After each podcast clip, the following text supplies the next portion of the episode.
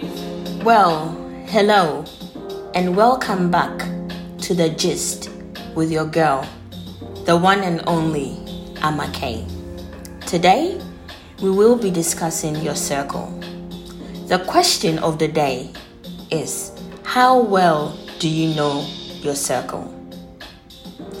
If all you had to offer was friendship, who would still be around? You see, real situations really expose people. So, sometimes it really takes getting down in life to find out who is really down with you. People pretend well. You know, sometimes it's the ones you really love the most that mostly want to see you fail.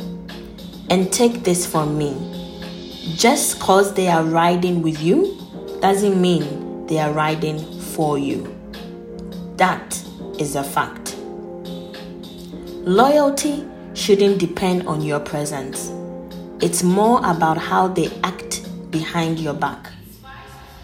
It's like who can you trust? I mean, some of us are fighting for people that wouldn't throw a punch for us, yet they are the ones we call friends. They are the ones that are so interested in your struggle, yet so silent when you win. You know, the ones that are so quick to bring gossip to you about you, but yet they never defend your name. Some people in your boat might be roaring but drilling holes, and as time goes on, their jealousy grows. Pay attention because that's when true motives are exposed. Please understand, not everyone in your circle might be in your corner. Support doesn't always come from familiar faces. So don't be surprised if God places strangers in your life to take you to the higher places. Don't be surprised if your growth makes your circle smaller. But no, you have two choices. You either let it break you or you let it make you. Make your dream even larger. Make your vision see further. I want you to understand there is more to your path than where you currently at. And I think life will teach you this. Sometimes the best way to add to your life is not to add, but to subtract from it. It's not about the size of your circle. To be more accurate, it's about the loyalty that is in it.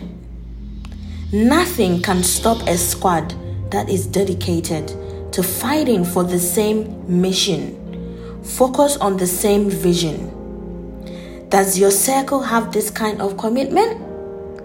Are they happy for you when you win it? Or is it the more you do better, the more the love gets distant? The more the support goes missing? Hmm, real friends don't hate on each other.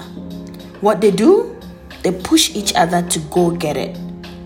I am going to ask you this question again. If all you had to offer was friendship, who would be and who would you still call your friend?